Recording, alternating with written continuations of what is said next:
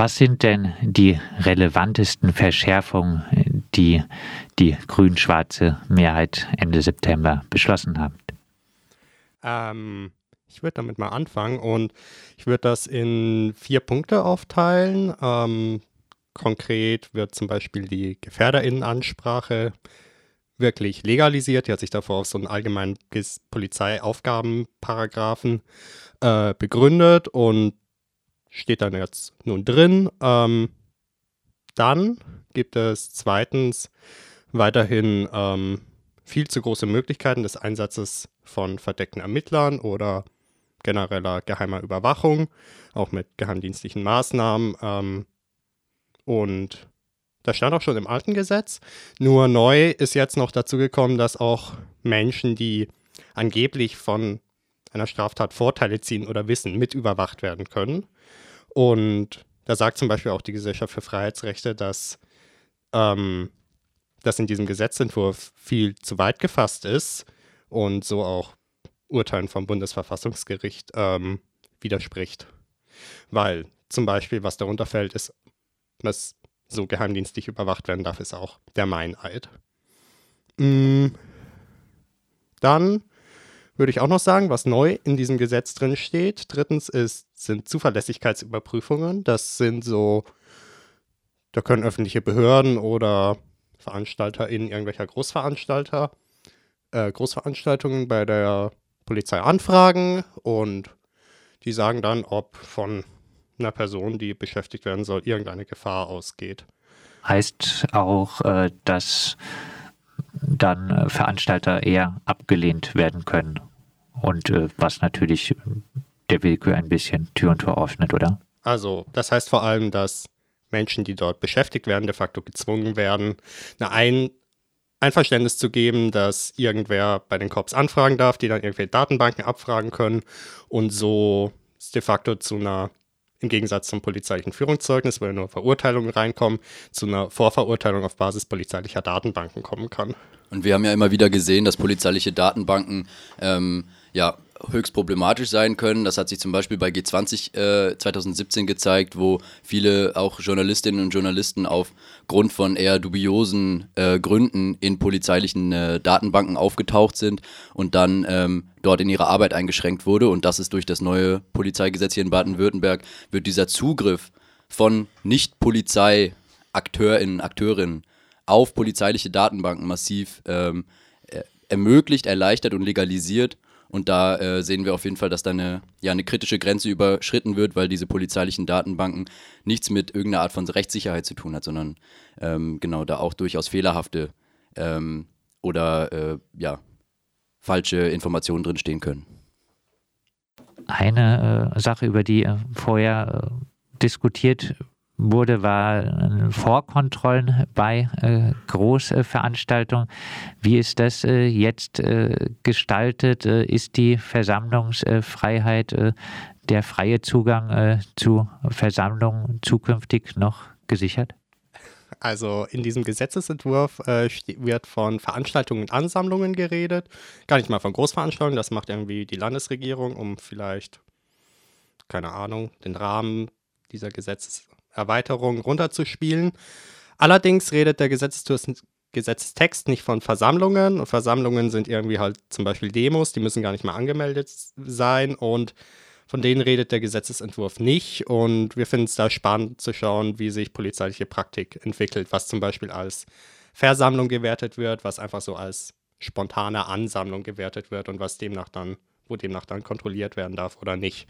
Und nichts, nichtsdestotrotz, ganz davon abgesehen, ist ja trotzdem total beschissen, dass die Polizei auf Basis von irgendwie einem Erfahrungsgrundschatz, was auch immer das ist, wer ist erfahren, wie ist erfahren, was sind Erfahrungen, sind Erfahrungen gerecht oder nicht, vielleicht doch auch rassistisch, ähm, einfach ähm, bei trotzdem Veranstaltungen und Ansammlungen kontrollieren darf.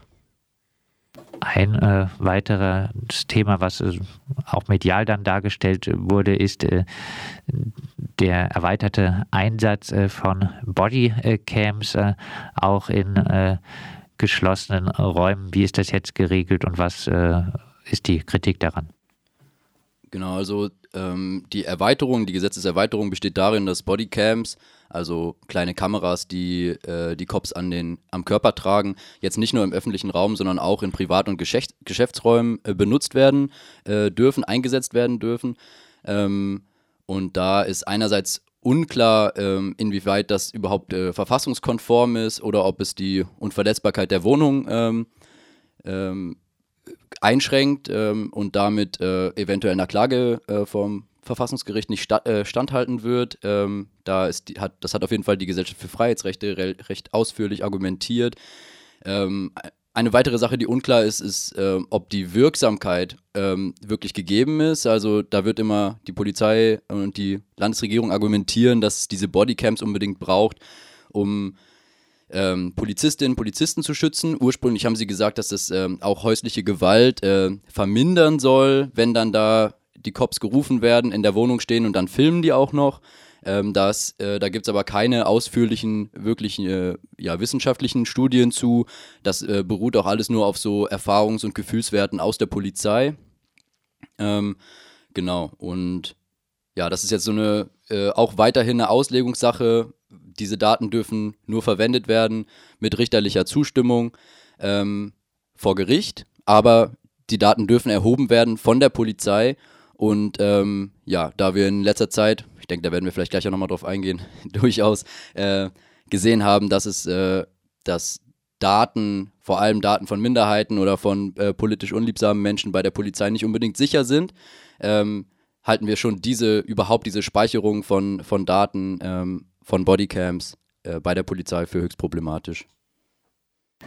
Ein weiterer Punkt äh, ist wohl auch, dass die äh, Befugnisse vom Datenschutzbeauftragten eingeschränkt werden. Äh, der muss, soweit ich weiß, jetzt teilweise vor Gericht ziehen, um Sachen durchzusetzen. Es gab in Baden-Württemberg auch ein Bündnis gegen das Polizeigesetz. In verschiedenen Städten gab es Protest. Letztlich muss man wohl sagen, jetzt leider erst einmal hatte das Ganze keinen wirklichen Erfolg.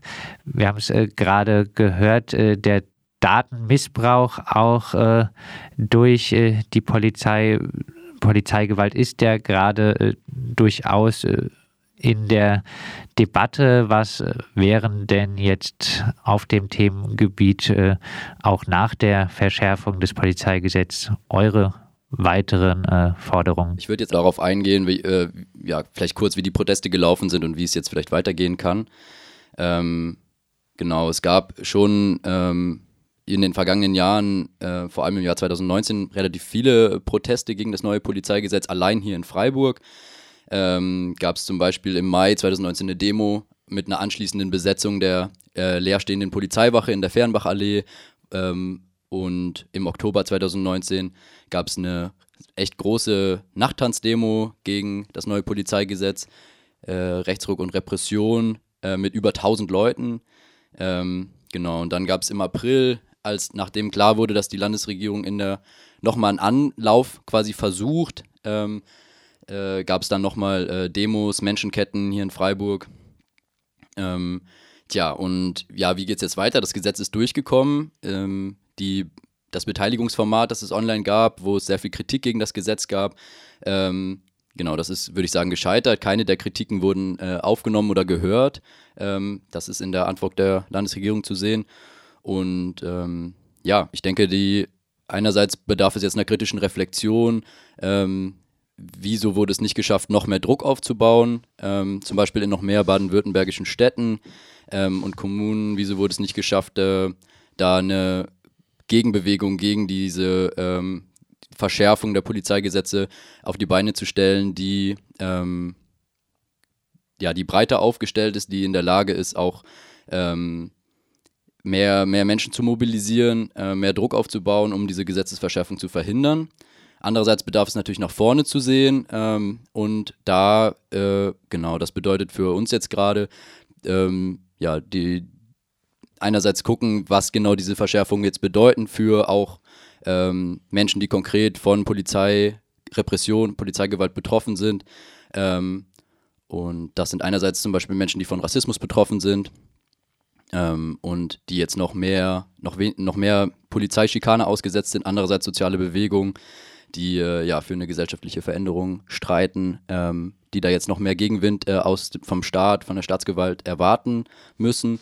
Und ja, für uns bedeutet das Zusammenstehen und genau, da äh, Bewegungen aufbauen, die sich gemeinsam gegen, ähm, gegen diese Repression wehren, ähm, Kämpfe vernetzen, genau, statt neuen Polizeigesetzen ist im Reim, den wir uns neulich ausgedacht haben. Und ich glaube, es ist uns vor allem nochmal wichtig, auch darauf hinzuweisen, dass ganz viele dieser Veränderungen auch so einen generellen Trend weiterspielen, der eben zu sogenannter präventiver Polizeiarbeit geht, was eigentlich de facto einfach nur Vorverurteilungen sind. Und das ist, finden wir gefährlich. Das sagen Anna und Arthur vom Arbeitskreis äh, Polizeigesetze Nein, äh, danke. Auch äh, auf äh, der Seite des No-Poll GBW-Bündnis finden sich noch ein paar Forderungen. Sie bleiben bei den Forderungen Kennzeichnungspflicht für die Polizei, unabhängige Beschwerde- und Ermittlungsstellen soll es geben. Natürlich sollen die Verschärfung der Polizeigesetze äh, zurückgenommen werden und es braucht eine Agenda zur gesellschaftlichen Diskussion über die Rolle der Polizei. Reformistische und abolitionistische Ansätze müssen gestärkt werden.